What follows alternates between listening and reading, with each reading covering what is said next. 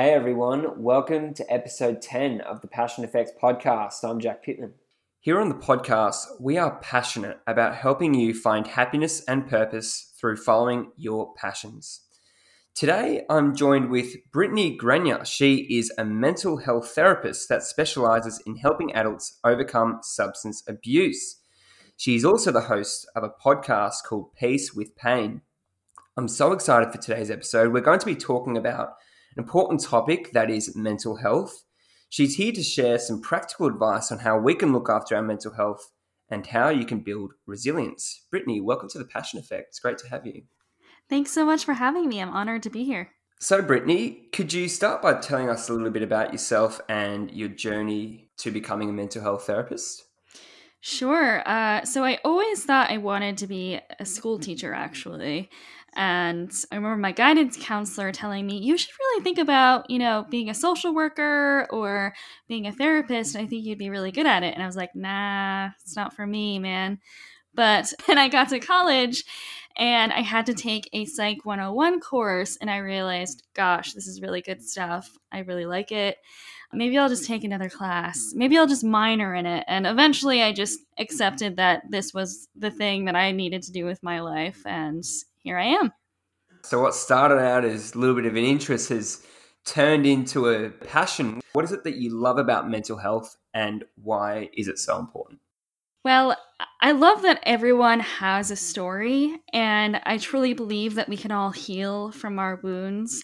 And I love that mental health or psychology is is such a new science that we're always still learning new things about it. And in fact we'll never fully understand the human mind because we use our brain to study the brain. And so therefore we're limited in that way. And to me that's just super cool.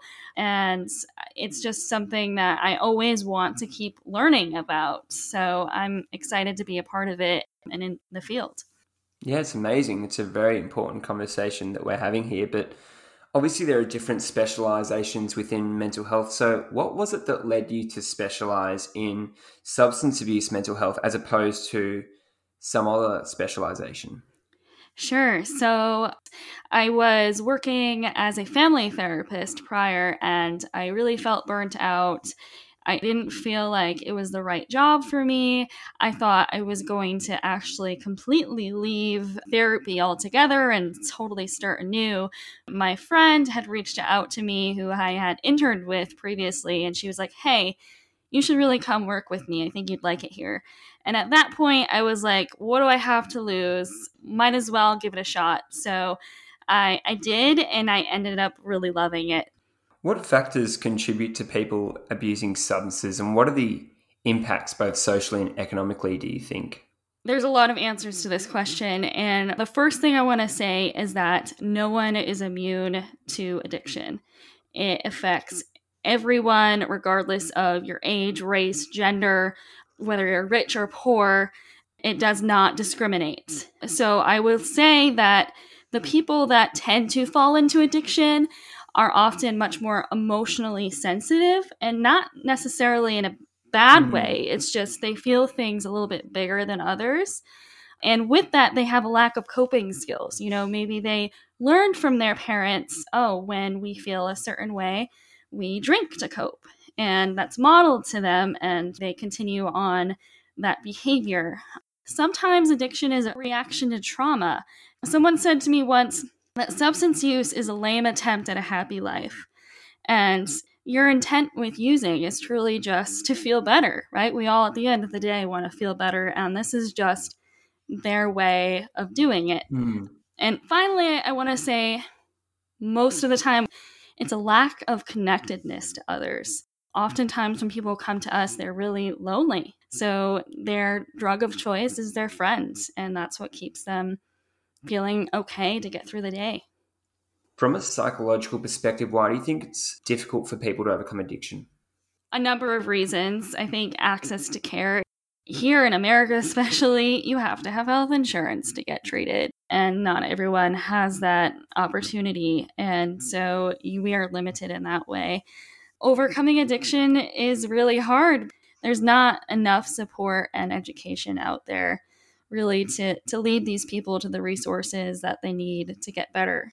That's a really interesting point you just made. I think as well it also starts with believing that you can change as well. And I think Absolutely. that's where people like psychologists and mental health therapists come into play, especially. Absolutely. What methods do you use to treat people affected by substance abuse? So there's a lot of methods. Our program in particular uses MAT or medication assisted treatment for some of our patients. All medications that are used to help them maybe overcome the physical aspects of addiction, like the cravings, or to avoid withdrawal, which will often lead someone to go right back into it. Group therapy, like I said, a lot of addiction is a lack of connectedness. And my job in particular is focused on group therapy and it's crazy the the difference you will see in a person within just a matter of weeks just because they feel understood and connected to others. We also use something called urge surfing. I don't know if you've heard of it before. I haven't. Could you explain that term? Yeah so it's kind of like a combination of mindfulness with acceptance. So when you're experiencing a craving or an urge our instinct is to try to avoid it, right? To try to distract away from it and do something else or deny that we're having it. But urge surfing doesn't want you to do that. It wants you to feel it. It wants you to accept that it's there and acknowledge it first before you can move on. And rather than being afraid of your urge, taking interest in how it's affecting you and paying attention and being an observer of what's going on. It's, it's strangely very helpful. That's amazing. I think acceptance is where change can begin to happen. No matter no matter what aspect of your life, I think taking accountability, seeking help is a really powerful way to create change. We've already established the large economic cost of substance abuse. I've done a bit of research. According to the Australian government website, the social cost of alcohol misuse in Australia in 2010 was estimated at 14.35 billion. The UN World Drug Report in 2016 reported that the amount of heroin users in the United States has hit a 20 year high. So clearly, substance abuse is an ongoing issue. How do we go about tackling some of these issues related to mental health globally? Yeah. So, what I will say is that education around addiction, again, really needs to become more mainstream. There's just so many misconceptions, especially about MAT. MAT is a life saving resource for a lot of our patients, and they are discouraged because they're being told, oh, well, you're just replacing one addiction with another when there's so much more to it. Again, access to treatment. I'm lucky that I work with an agency that provides good care. So I know that my clients are going to be set up with continued therapy after they leave our program because you know recovery is a really long road. So it's it's not just you know you go to rehab and you're good. It's a lifelong thing. And finally reducing shame around substance use. I think that we need to disconnect the idea of your value or who you are from your addiction. I think seeing addiction as a human experience rather than a human is really important Mm. And speaking of spreading awareness, you've recently started a podcast called Peace with Pain. Could you explain what your podcast's about and what inspired you to create it? Yeah. So, do you know who Marsha Linehan is? I don't. Okay. I don't. Some well, of our listeners might. Some of our listeners might. Yes. Yeah, they might. So if you know her, kudos to you. Marsha Linehan, I'm a huge fan of hers. She is the founder of dialectical behavioral therapy, and she has a fascinating story of resilience herself. She suffers or suffered from a borderline personality disorder. You know, still today, there's a huge stigma attached to BPD, even in the mental health world. If you are diagnosed with borderline personality disorder, it is really hard to get treatment. People will turn you away. Wow. And Marsha was not having any of this. She was like, I don't want to believe that there isn't a treatment for people like me and I don't want to believe that we can't get better. And she created one of the most influential evidence based treatment approaches. I just loved her story and I use her DBT skills with my patients almost daily, and I see it doing good things for them. And I just love the concept that she always states you can have a beautiful life filled with joy, Mm. even while experiencing pain. And I just want that message to be spread. And that's what you're hoping to do through your podcast. Definitely, yes. That's amazing. The idea of resilience is an important message, and it's one that you aim to promote through your podcast. How can we as individuals build resilience to overcome whatever adversity we may face or continue to face throughout our life? So I love that you asked this question because I go over this with my patients often. So, a person who is resilient sees adversity as temporary, specific, and external. Mm-hmm. So, if I'm mm-hmm. experiencing something and I'm a resilient person, I'm going to know this problem is not going to last forever. It's going to eventually end. It is specific to this one area of my life, right? If the thing that I'm having an issue with is, you know, I'm having a hard time at work, right? I, I know that, yes, I have a difficult time connecting to others at work, but I can see myself connecting to others outside of here. So this isn't going to penetrate all areas of my life. Mm. And finally, they think it's mm-hmm. external. Mm-hmm. So if I am a resilient person, I'm not going mm-hmm. to internalize all the problems that have happened. I'm going to look at all of the other external causes. Of course, there are some things we need to take accountability for. We do create problems sometimes, but I think it's important to frame things that we face in that way. So, temporary, specific, and external. And to understand that we have the power to change as well. We've we've already Yes. mentioned that. I was listening to something the other day. It was something like resilience is the speed and strength to which you are able to change. Yeah. Being willing to do that and accept that we need to live life on life's terms. And there's a lot of things that are not in our control. And taking accountability for the things that we can control for sure. Absolutely. We're starting to see discussion around mental health become more mainstream. And I guess there has been a bit of a stigma around mental health, the view that men, for example, who are open about their feelings are seen as weak. These stigmas are beginning to change. How do we break down these stigmas and change the conversation around mental health? We've come a long way, but we, we certainly still have a long way to go from here. I have seen a lot in psychology how much modeling to others has a powerful effect on change. From a young age, modeling to your child that boys and men can cry and it's totally great and we can access tools to cope with these emotions when they get too big. But also, I don't believe in the whole concept of it. You can't teach an old dog new tricks. Modeling to your friends and your family and adulthood as well. What you're doing right now, right? Having this conversation is really important. Being vulnerable and being willing to talk about it with people is huge. And thanks for asking the question, honestly. I think it's equally important to realize, though, is that just because you may be feeling like you're having a bad day doesn't necessarily mean that you are depressed. Absolutely. Like, I think it's easy in today's society for people to feel victimized and feel like they can't change their situation. But I think when we start acknowledging that we have the power to change, I think that's when great things begin to happen. Would you agree with that? Oh, yeah. I mean, I think being empowered by our own abilities can also help.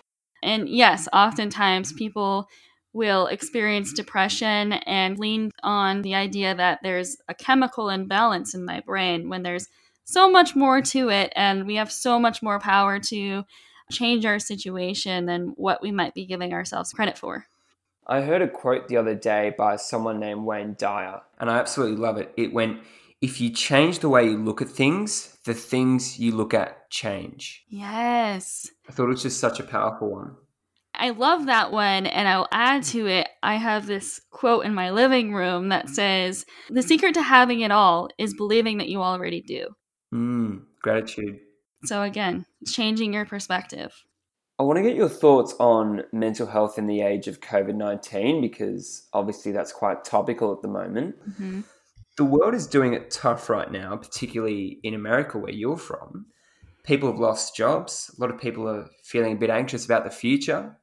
Do you have any practical advice as to how people can look after their mental health and those around them during these times of uncertainty? Sure. I would say boundaries are really important. So, setting boundaries with yourself on how much time you're looking at media and also setting boundaries with what you're consuming in terms of media. It can become really toxic and unhealthy if you're just constantly looking at bad news. So, in terms of supporting others, right? Opening up the conversation. But again, going back to boundaries, maybe you have a lot going on right now. It's okay to take some time to be by yourself. It's okay to maybe not have that conversation with your friend if you're overloaded already with too much. If you need to take time for you so that you can be a better friend and then go listen and really take it all in without being worried about your own stuff, that's cool too. Supporting your loved ones by, you know, asking them how you're doing and truly being in a place where you can listen, especially those in the black community right now, being willing to listen and just sit back and taking it all in and not really making it about you at this time is really important.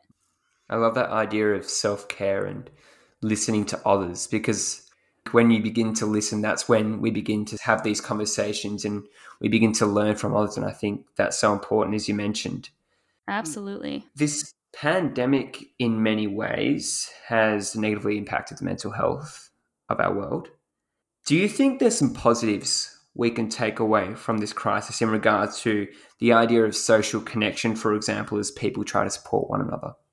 I can really only speak to my experience in the, in the therapy world. What good has come out of it is that we now, after having to quickly adapt to doing therapy online, we have now reached mm-hmm. patients who normally might not have come out to mm-hmm. treatment, which wow. is really great. And now that we have access to mm-hmm. these other tools and understand them because we've had to learn and adapt and overcome, you know, patients are learning other ways to stay connected with each other outside of the hospital and finding other ways to just continue to seek treatment, whether it's in our program or with other therapists who are doing things online.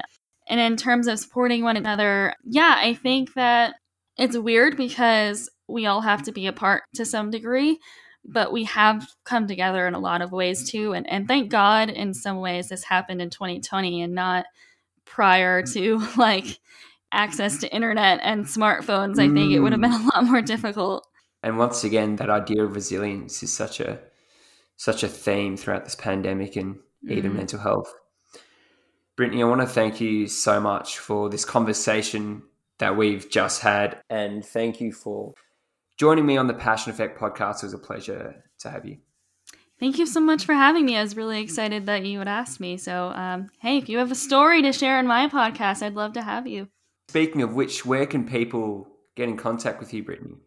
So you can find me on my Instagram, Peace with Pain Podcast.